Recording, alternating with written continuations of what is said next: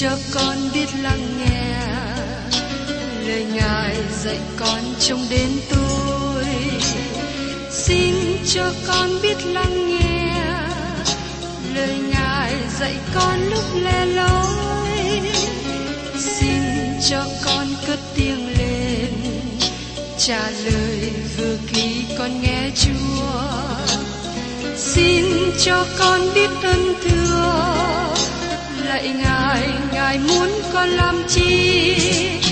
Lời Ngài là sức sống của con, lời Ngài là ánh sáng đời con, lời Ngài làm chứa chan hy vọng, là đường để con không dối bước. Lời Ngài đêm chết ngất niềm vui, trọn vẹn ngàn tiếng hát đầy vơi. Lời Ngài đổi mới cho cuộc đời, lời Ngài hạnh phúc cho chân ai. Xin cho con biết lắng nghe lời Ngài dạy con trong cuộc sống. Xin cho con biết lắng nghe lời Ngài từng theo bước đời con. Xin cho con biết sẵn sàng chờ đợi và vẫn nghe theo Chúa. Xin cho con biết sẵn sàng thực hành lời Chúa đã truyền ban. Hân hoan chào mừng quý vị đến nghe chương trình Tìm Hiểu Thánh Kinh. Đây là một chương trình học Kinh Thánh liên tục và hệ thống trong thời gian 5 năm. Chúng ta sẽ lần lượt khảo sát từ Sáng Thế Ký cho đến Khải Huyền. Mục sư tiến sĩ Mạc Kỳ là người được Chúa dùng để sáng lập và thực hiện chương trình này. Ông tin rằng lời của Đức Chúa Trời có khả năng đáp ứng mọi nhu cầu cho tất cả mọi người trên thế giới, không phân biệt chủng tộc, văn hóa, trình độ tuổi tác hay phái tính. Ước mong quý vị theo dõi liên tục và giới thiệu cho thân nhân, bạn hữu cùng đón nghe. Kính chào quý vị và các bạn. Trong chương trình Tìm Hiểu Thánh Kinh hôm nay, chúng ta đến đoạn thứ tư, tức là đoạn chót ở trong thư tín Colose. Trong đoạn thứ tư này, Phaolô gửi lời chào thăm đến các tín hữu. Ông đề cập đến sự cầu nguyện và mối thông công tốt đẹp với những người mà Phaolô quen biết. Bây giờ mời quý vị và các bạn cùng xem tiếp trong sách Colose đoạn 4 câu 2. Phải bền đổ và tỉnh thức trong sự cầu nguyện mà thêm sự tạ ơn vào. Tại đây có hai từ ngữ đi chung với nhau, cầu nguyện và tỉnh thức. Hai từ ngữ này rất quan trọng. Nó nhắc nhở chúng ta về kinh nghiệm của Nehemiah. Khi kẻ thù nghịch tìm cách cố gắng ngăn chặn việc xây cất lại bức tường thành Jerusalem, ông đã không trùm khăn lại và kêu cầu của Chúa rằng, con không thể tiếp tục làm việc được nữa. Nehemiah cầu nguyện, nhưng cũng tiếp tục canh chừng và làm việc. Nehemiah nói, nhưng chúng tôi cầu nguyện cùng Đức Chúa Trời chúng tôi và lập kẻ ngày đêm canh giữ họ. Trong sách Nehemiah, đoạn 4 câu 9. Khi chúng ta cầu nguyện với Đức Chúa Trời một điều gì, chúng ta cần chú tâm đến vấn đề đang cầu nguyện. Chúng ta cần phải có một sự nỗ lực ở trong những gì mà chúng ta đang cầu nguyện. Hay nói một cách khác, chúng ta cần phải thể hiện đức tin và việc làm của mình đi song song với những gì chúng ta cầu nguyện. Tôi lo ngại cho một số người cầu nguyện thiếu ý thức. Có một người quen viết thơ cho chúng tôi và nói rằng, tôi được bác sĩ báo tin là tôi bị bệnh ung thư và đề nghị tôi đi giải phẫu. Nhưng khi về nhà, tôi quyết định không đi giải phẫu. Tôi chỉ tin cậy vào Đức Chúa Trời. Khi nghe thế, tôi vội vàng viết thơ hồi âm cho người bạn này. Tôi nói, anh tin cậy nơi Chúa là điều rất tốt và cần thiết. Nhưng khi tin cậy nơi Chúa không có nghĩa rằng anh ngồi đó chờ đợi, không lo chữa bệnh. Anh cần đi trở lại với bác sĩ và làm theo điều mà bác sĩ đề nghị, vì đó có thể là điều tốt nhất mà bác sĩ có thể làm để chữa bệnh cho anh. Anh tin cậy nơi Đức Chúa Trời trong tiến trình giải phẫu và sự phục hồi. Thưa các bạn, tỉnh thức và cầu nguyện là hai điều đi đôi với nhau. Đó là một việc hết sức là thực tế. và đi kèm với sự cầu nguyện là sự tạ ơn nữa, bởi vì Chúa lắng nghe và trả lời sự cầu nguyện của các bạn. Dù rằng có khi sự trả lời của Ngài không như điều các bạn mong muốn, nhưng Chúa sẽ trả lời. Điều này giống như hơi thở, hít vào với sự cầu nguyện và thở ra với sự ngợi khen. Và tiếp đến, mời quý vị cùng xem ở trong sách Colose đoạn 4, câu 3 đến câu 4. Cũng hãy cầu nguyện cho chúng tôi, xin Đức Chúa Trời mở cửa cho sự giảng đạo, hầu cho tôi được rao truyền lẽ mầu nhiệm của Đấng Christ, vì lẽ đó mà tôi bị xiềng xích, lại hầu cho tôi được tỏ cho biết lẽ ấy như điều tôi phải nói. Phaolô nói rằng, xin đừng quên cầu nguyện cho chúng tôi. Hiện nay các bạn không cần cầu nguyện cho Phaolô nữa, nhưng xin các bạn hãy cầu nguyện cho mục sư của các bạn, cầu nguyện cho những người đang truyền giáo, cầu nguyện cho những người đang gặp sự bắt bớ. Phaolô cầu nguyện rằng, xin Đức Chúa Trời mở cửa cho sự giảng đạo, hầu cho tôi được rao truyền lẽ mầu nhiệm của Đấng Christ, và vì lẽ đó mà tôi bị xiềng xích. Phaolô đang ở tù khi ông viết thơ này, và ông muốn được thả tự do để tiếp tục đi ra trong sự truyền giáo. Tôi suy xét về các khía cạnh công việc của tôi giống như cái cửa, và tôi cầu xin Chúa cho các cửa này tiếp tục mở ra. Ngài hứa, Ngài sẽ làm điều đó. Tôi chọn câu Kinh Thánh trong sách Khải Huyền đoạn 3 câu 8 cho sự hầu việc Chúa của tôi. Ta biết công việc ngươi. Này, ta đã mở trước mặt ngươi một cái cửa không ai đóng được, vì ngươi có ít năng lực mà chỉ đạo ta và chẳng chối danh ta. Chúa đã mở nhiều cánh cửa cho tôi trước đây, và tôi tạ ơn Chúa rất nhiều, và tôi tiếp tục cầu xin Ngài mở những cửa này để tôi có thể hầu việc Chúa tiếp theo. Và trong Colose đoạn 4 câu 5, hãy lấy sự khôn ngoan ăn ở với người ngoại và lợi dụng thì giờ. Thưa các bạn, con cái của Đức Chúa Trời có một trách nhiệm đối với thế gian, vì thế hãy bước đi trong sự khôn ngoan, thể hiện sự khôn ngoan trong cách ăn ở hàng ngày của mình. Chúng ta nghe một số người nói những lời thiếu ý thức trong các năm vừa qua. Có người đã nói rằng Chúa Giêsu trở lại vào năm 2000. Tôi không biết do đâu mà họ có được những tin tức này.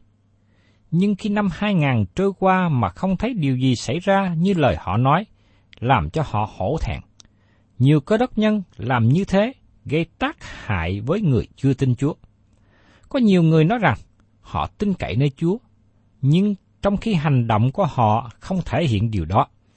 Chúng ta không nên làm những điều ngu dại trước mặt thế gian. Đối với những người trong thế gian, chúng ta là con cái Đức Chúa Trời, phải sống bày tỏ sự khôn ngoan để cho những người ngoại nhận biết Chúa mà trở lại tin Ngài. Phaolô cũng khuyên rằng hãy lợi dụng thì giờ, hãy cố gắng nắm lấy cơ hội. Khi các bạn thấy cơ hội đến, hãy cầu nguyện để xin Chúa dẫn dắt các bạn nhận lấy Ngài. Xin đừng để bị thúc bách bởi con người. Hãy cầu nguyện và xin Chúa mở cửa cho các bạn, và Chúa sẽ mở. Tôi mong ước có nhiều thời giờ để kể lại cho các bạn nhiều điều đã xảy ra trong đời sống của tôi và của những người quen biết về việc nắm lấy cơ hội hầu việc Đức Chúa Trời. Hãy để Chúa mở cửa cho các bạn. Xin các bạn cầu nguyện và bước đi. Chúa mở ra từng đoạn đường và dẫn dắt chúng ta, dẫn dắt các bạn đi qua. Xin các bạn đừng bước đi trước và bắt Chúa theo mình. Trước đây có một người bạn được Chúa mở đường cho đi học trường Kinh Thánh để chuẩn bị hầu việc Chúa trong tương lai. Nhưng người bạn này giận dữ. Thời gian sau đó, có việc xảy ra trong gia đình làm cho người bạn này không thể đi học trường Kinh Thánh nữa, và cơ hội đi qua. Và trong sách Colose, đoạn 4 câu 6, Phaolô nói tiếp. Lời nói anh em phải có ăn hậu thêm luôn và nêm thêm muối, hầu cho anh em biết nên đối đáp mỗi người là thế nào. Lời nói của con cái Đức Chúa Trời phải ngăn chặn điều ác. Nó nên từ chối điều ác, chứ không nên thúc đẩy nó. Lời nói của cơ đốc nhân cũng không trở nên buồn chán, lạnh nhạt. Nhưng cần phải trở nên sốt sắng, hầu cho anh em biết nên đối đáp với mỗi người là thế nào.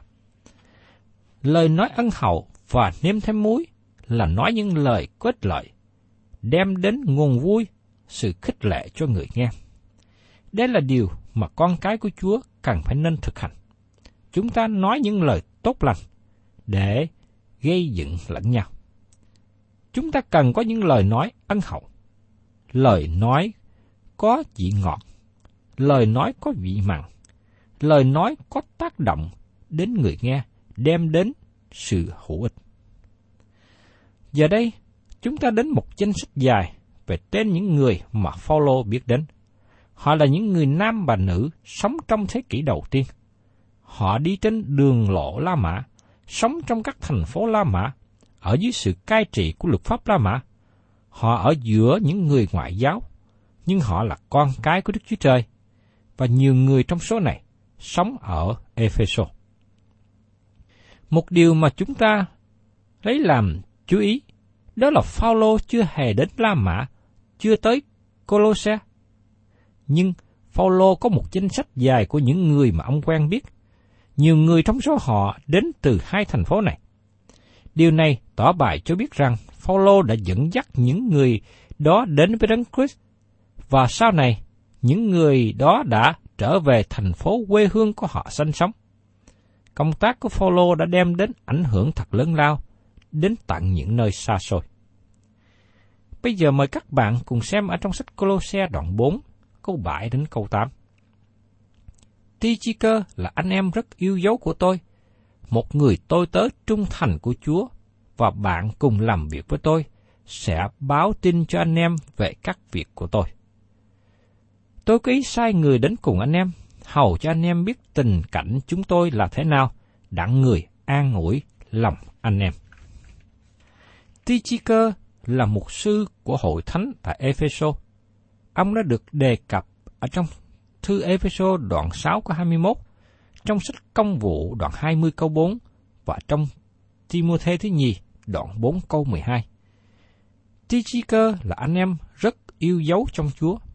Ông đã cùng hiệp tác với Phaolô trong công việc gây dựng hội thánh của Chúa ở tại Ê-phê-sô. Và tiếp đến ở trong sách Côlôse đoạn 4 câu 9. Kẻ cùng đi với người là Onisim, anh em trung tín và rất yêu dấu của chúng tôi, tức là người đồng xứ với anh em vậy. Hai người đó sẽ cho biết hết mọi điều xảy ra tại đây. Onisim là một người nô lệ của chủ tên là Philemon ở Côlôse. Ông đã chạy trốn khỏi chủ của mình và sau đó được dẫn dắt trở lại cùng Chúa trong công tác của Phaolô. Giờ đây, Onesim được Phaolô gửi trở về với chủ. Phaolô viết một lá thư cho Philemon gửi Onesim trở về. Phaolô nói với Philemon, Onesim là anh em yêu dấu. Các bạn thấy rằng hai người có mối quan hệ mới trong Đấng Christ, người chủ và người nô lệ giờ đây trở thành anh em trong Đấng Christ. Đây là một trong những hình ảnh mà chúng ta thấy rằng đạo của Chúa đã đem đến những sự thay đổi lớn ở trong xã hội ngày xưa và ngay cả trong xã hội ngày hôm nay. Khi hai người đã ở trong Chúa thì có một mối quan hệ gần gũi với anh em với nhau. Và trong Côlôse đoạn 4 câu 10, A-ri-tạc là bạn đồng tù với tôi, gửi lời thăm anh em. Mác, anh em chú bác với Barnaba cũng vậy. Về Mác, anh em đã chịu lấy lời khuyên bảo rồi. Nếu người đến nơi anh em, hãy tiếp rước tử tế. A-ri-tạc là người bạn đồng tù với Phaolô và ông trở thành bạn của Phaolô. Giăng Mát là tác giả của sách Tin lành Mát. Các bạn nhớ rằng Giăng Mát đã lìa khỏi Phaolô và Barnaba trong hành trình truyền giáo lần thứ nhất. Bởi đó, Phaolô đã không muốn đem Mát theo trong hành trình truyền giáo lần thứ hai. Phaolô đã không có phán đoán đúng về Mát. Anh ta là một người thanh niên tốt, và tại đây Phaolô ghi nhận điều đó. Phaolô ban lời cuốn thị cho người ở Côlôse rằng đừng có từ chối người. Như Phaolô đã làm, hãy đón tiếp người tử tế. Phaolô đề cập đến Giăng Mát một lần nữa trong thư Ti-mô-thê thứ nhì. Hãy đem Mát đến với con, vì người thật có ích cho ta về sự hầu việc Chúa lắm. Trong Ti-mô-thê thứ nhì, đoạn 4 câu 11.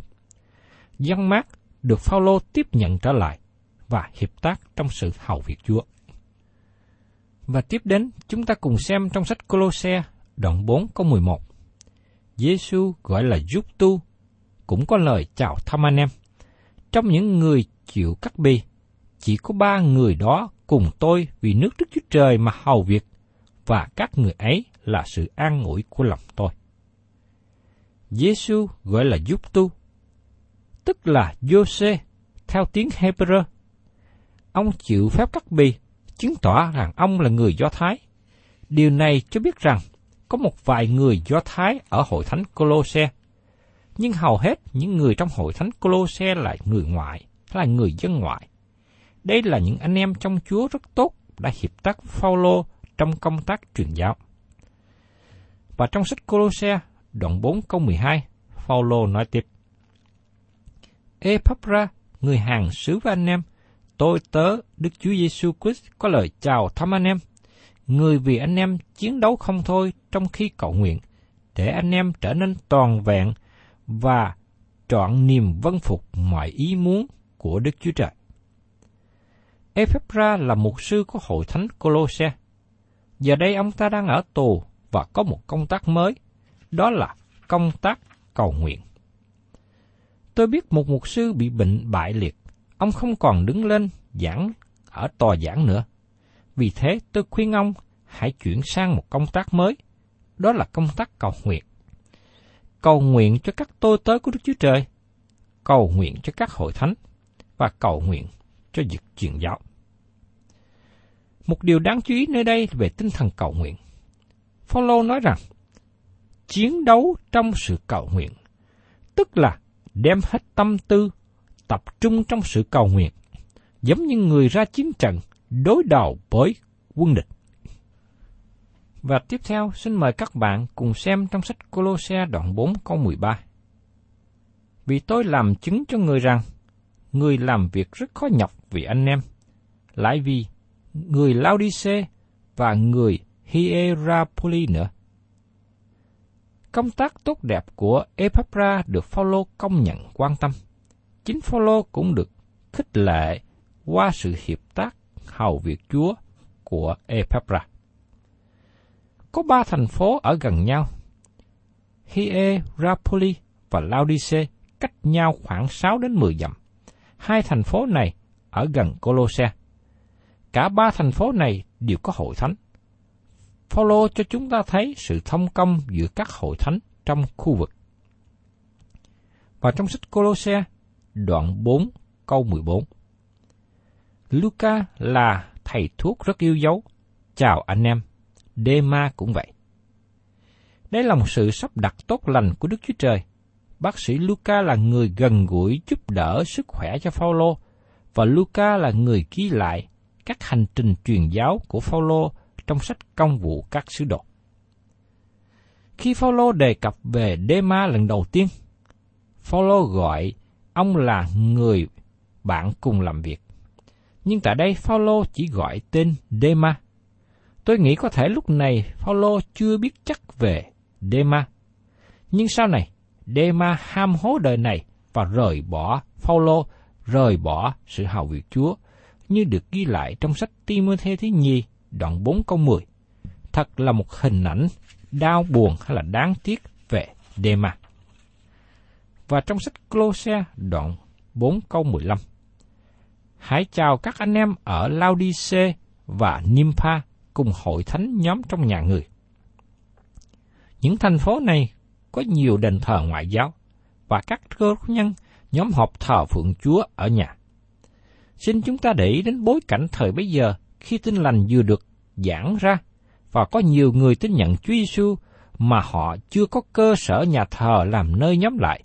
Vì thế những người tin nhận Chúa dùng nhà riêng của tín hữu làm nơi nhóm lại. Xin chúng ta lưu ý và nhớ rằng đó chỉ là cách giải quyết tạm thời cho những nơi chưa có nhà thờ. và trong Colose đoạn 4 câu 16. Anh em đọc thơ này rồi, hãy đưa cho hội thánh Laodicea đọc với. Anh em cũng phải đọc thơ ở Laodicea gửi đến nữa. Có một điều chúng ta lưu ý tại đây. Phaolô không có nói rằng ông đã viết thư cho hội thánh Laodicea. Nhưng có thể Laodicea có được những bức thư của Phaolô viết và luân chuyển đọc ở các hội thánh trong khu vực. Rất nhiều học giả tin rằng thư Laodicea mà Phaolô đề cập ở đây chính là thư Ê-phê-sô. Giống như trong trường hợp này, Phaolô bảo người ở hội thánh Colose sau khi đã đọc thơ rồi, hãy chuyển thơ này cho hội thánh Laodicea để họ đọc nữa. Và trong sách Colose đoạn 4 câu 17, rốt lại, hãy nói với Achip rằng hãy cẩn thận về chức vụ mà người đã nhân danh Chúa nhận lãnh để làm cho thật trọn vẹn. Achip là một người nữa mà Phaolô đề cập trong danh sách này. Chúng ta không biết gì thêm nhiều về ông ta. Ông chỉ được đề cập một lần tại đây. Ông là người có ơn tứ và Phaolô kêu gọi ông hãy dùng ơn tứ đó một cách tốt đẹp. Và trong Colose đoạn 4 câu 18, chính tay tôi, Phaolô viết lời chào thăm anh em. Hãy nhớ về xiềng xích của tôi, nguyện xin ân điển ở cùng anh em. Hầu hết các bức thư của Phaolô ông đọc cho một người thơ ký viết. Riêng với thư Galati được viết bởi chính tay của Phaolô. Trong phần cuối của thư Colose này, Phaolô ký tên vào những gì mà ông đã đọc cho người thơ ký viết. Thưa các bạn, trong phần cuối của thư này, Phaolô đã đề cập đến xiềng xích của ông một lần nữa và ông kêu gọi các anh em trong hội thánh Colose cầu nguyện để ông sớm được ra khỏi tù. Phaolô nói rằng, nguyện xin ân điển ở cùng anh em. Đây có phải là lá thư tốt đẹp mà chúng ta đã đọc không? Phaolô viết thư cho một hội thánh mà ông chưa hề có dịp ghé thăm, nhưng ông biết nhiều người tại đó. Ông đã dẫn dắt họ đến sự nhận biết Đấng Christ. Ông muốn có được một mối quan hệ gần gũi, tốt đẹp với họ. Chúng ta tạ ơn Đức Chúa Trời về tâm tình hầu việc Chúa của Phaolô. Dầu ở trong tù, nhưng ông vẫn lo tưởng đến các anh em tín hữu, biết thơ thăm họ, khuyên dạy, chào thăm. Phaolô thể hiện một người tôi tớ, trung tín của Đức Chúa Trời. Quý vị và các bạn thân mến, chúng ta tạ ơn Đức Chúa Trời vì tôi và quý vị có dịp học, tìm hiểu về thư tín Colose. Phaolô muốn bày tỏ cho hội thánh ở tại nơi đó biết rằng Chúa Giêsu là đấng đứng đầu hết trong mọi sự, và con cái của Đức Chúa Trời cần phải đặt Ngài là Chúa, là chủ trong đời sống của mình.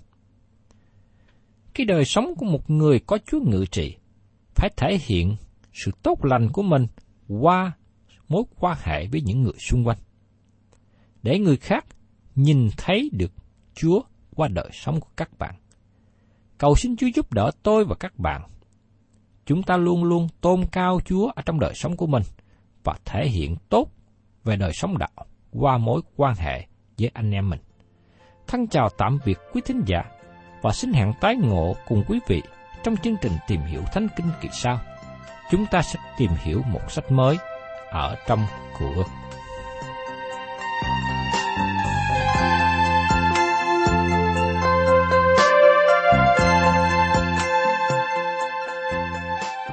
Cảm ơn quý vị đã đón nghe chương trình Tìm Hiểu Thánh Kinh.